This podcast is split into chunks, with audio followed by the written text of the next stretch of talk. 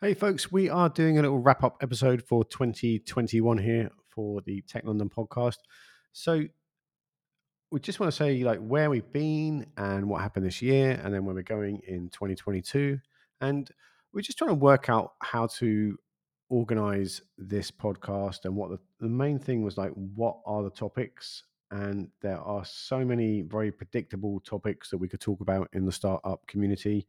Um, What we didn't want to do was start yet another podcast about N F Ts and crypto. And also, I don't think we need a, another, the airwaves does not need another Founders Stories podcast. So we're trying to carve out a theme that goes through everything. And where we ended up with, um, so I'm a trustee of Urban M B A, which is a program that helps young people, and predominantly in Hackney at the moment, build build a freelance career, build a product, uh, launch some kind of business. Uh, it's a twelve, it's a twelve-week program, and a constant theme in that is five G and smart cities, because they're, they're the people who go through that program are, you know, learning for the future, not learning right now. Um, and it just seemed, as me and Kofi and the other people around that project were talking, that more and more stuff connected to five G. Most people I speak to aren't quite sure why they've got five G on their phone, and they certainly don't know where it's going to, how it's going to impact their business, how it's going to impact their life, um, what they'll be able to do with it, uh, and all those possibilities. Now, I know there's a there's a small group of people who probably work for B T and Vodafone who know exactly what's going to happen there, but we want to find those stories because there's a business impact and a society impact from how how five G will happen. And also smart cities, that became more of a conversation uh, in the pandemic, as the the way we use cities changed very, very fast. Uh, a lot of people, you know, in, in my little co-working world, the phrase, the COVID pandemic accelerated the future of work by ten years. It happens like every other conversation, event and podcast. So you know, a lot of you folks are familiar with Tech City and the Old Street roundabout, and in that area there, there's I think there's like there's about seven thousand people.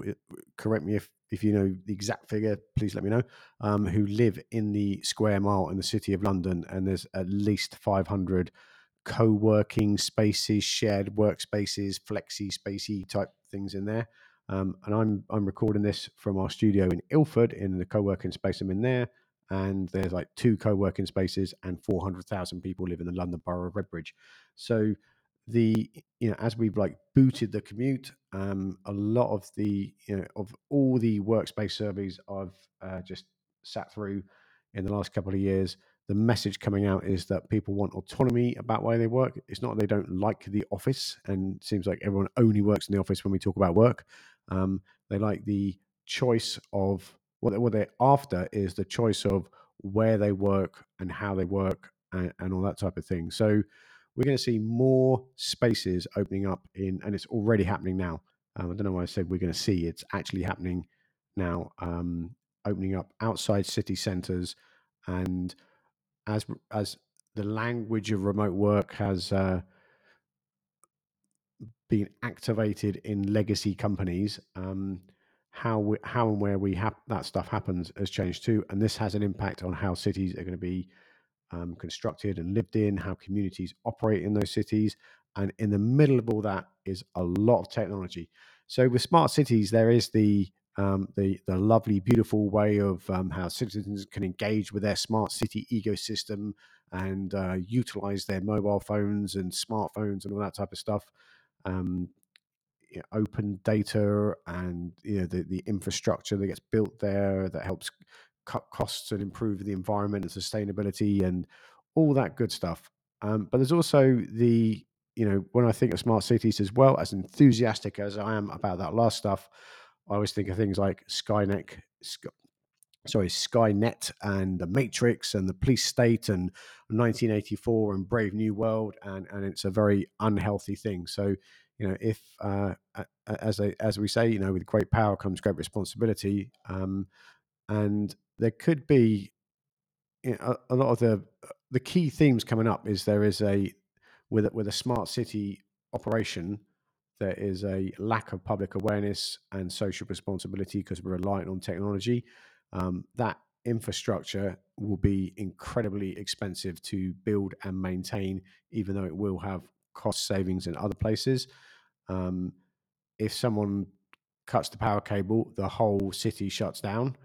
Um, and one of the things that concerns me most about the smart city conversation is the security I- issues, the public data, privacy concerns, and and at the very end of it, there is this kind of like social, I don't even know why I said kind of like that, you know, there's a definite social discrimination there.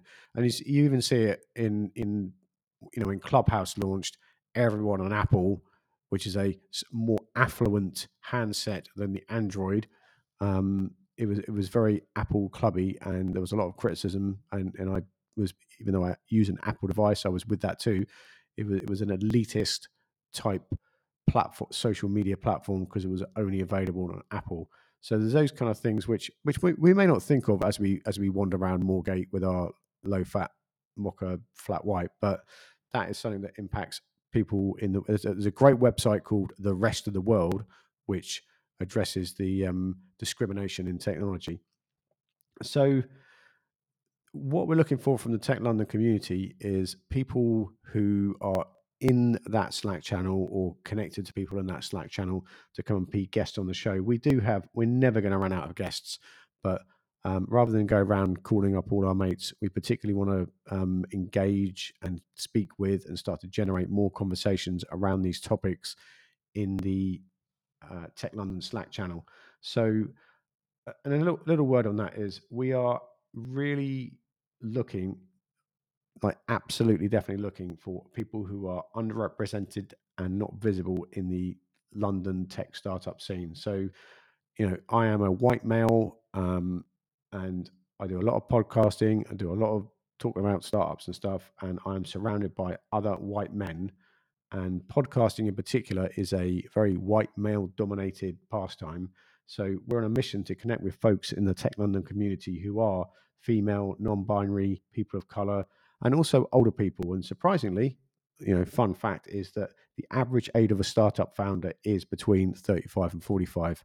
And we are deliberately looking forward to looking to um, give voice and visibility to people in the nine thousand strong Tech London startup community, so that representation is just a given. And it's, um, you know, it's not, it's definitely not a, ra- a racist place, or, you know, it's a very welcoming environment in there. Um, so if you're listening to this and you're not there, go to tech london dot io and plug in.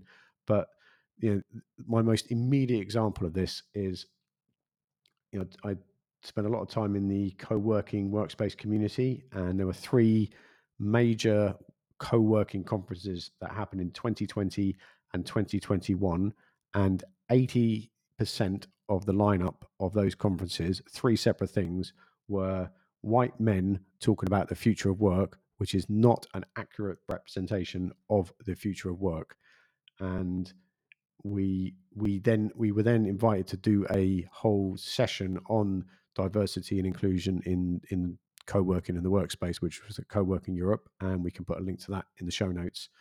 And there were some of those people who, if you're around the co-working scene in London, you will definitely know them. Um, and they, you know, articulated and gave voice to uh, this kind of issue that we kind of drift over um, a lot in in the business community as a whole. So if you're listening to this and want to get in touch, either go to tech london dot io, or if you go to um, LinkedIn, um, I'm Bernie J. Mitchell on LinkedIn. Just send me a direct message there, um, or find a way to get in contact with me. Um, and we are looking, definitely looking for guests. If you're doing anything that even has a, you know, little connection with five G or smart cities going forward, we'd love to hear from you.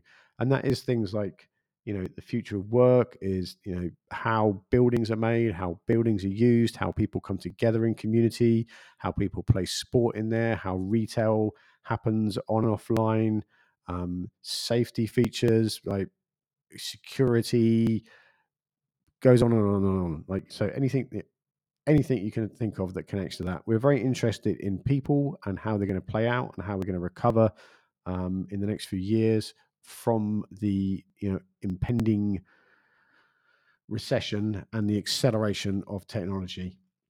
Uh, and that, that touches a lot of things. One of the, one of the first guests we're going to have on in um, twenty twenty is twenty twenty-two. Sorry, is my mate Hector. And if you were in um, Bathtub the Boardroom, uh, Hector started his company there. He just started a new company in lockdown called Syncaroo, which is uh, where workspaces can connect to Syncaroo, which then connects to all those booking desk booking apps and things like Google Maps.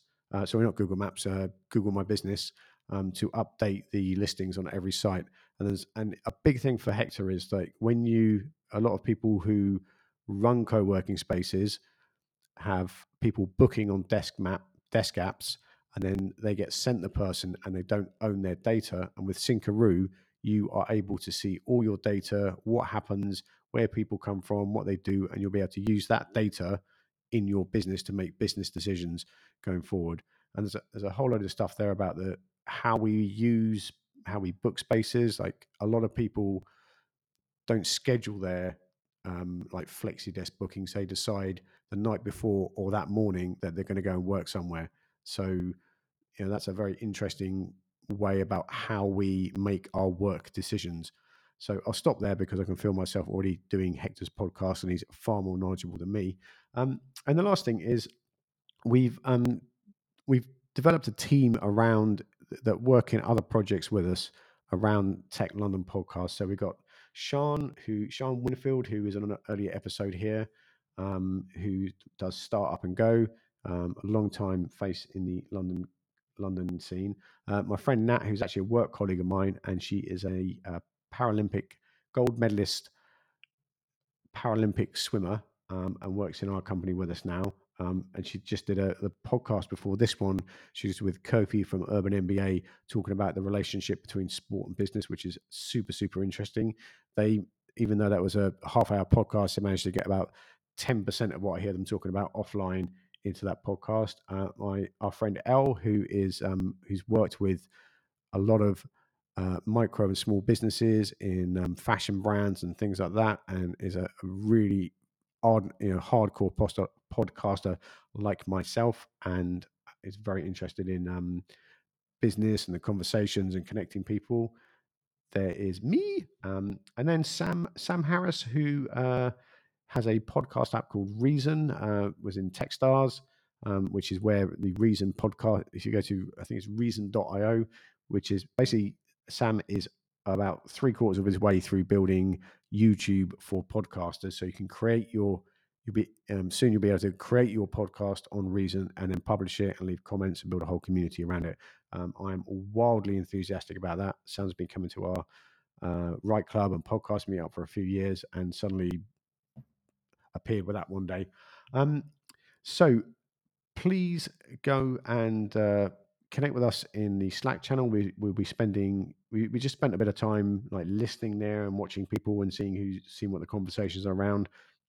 Um, and, you know, click and start conversations in there. If you're in the Slack channel, I forgot to say this earlier, um, please D M me in the Slack channel. It's Bernie J. Mitchell. If you want to take part, get involved in, or have a suggestion for a guest around the five G and smart cities thing, uh, I'm really up for having conversations in there. Um, feel free to contact me. And most of all, have a great holidays. However you spend it, um, I hope you have a great one. Um, twenty twenty-one has been a you know hard, both a hard and interesting year, and we're looking to build more community around everything we do in London, um, particularly in Tech London and the co-working and workspace community in London in twenty twenty-two. So be careful out there. It is a jungle.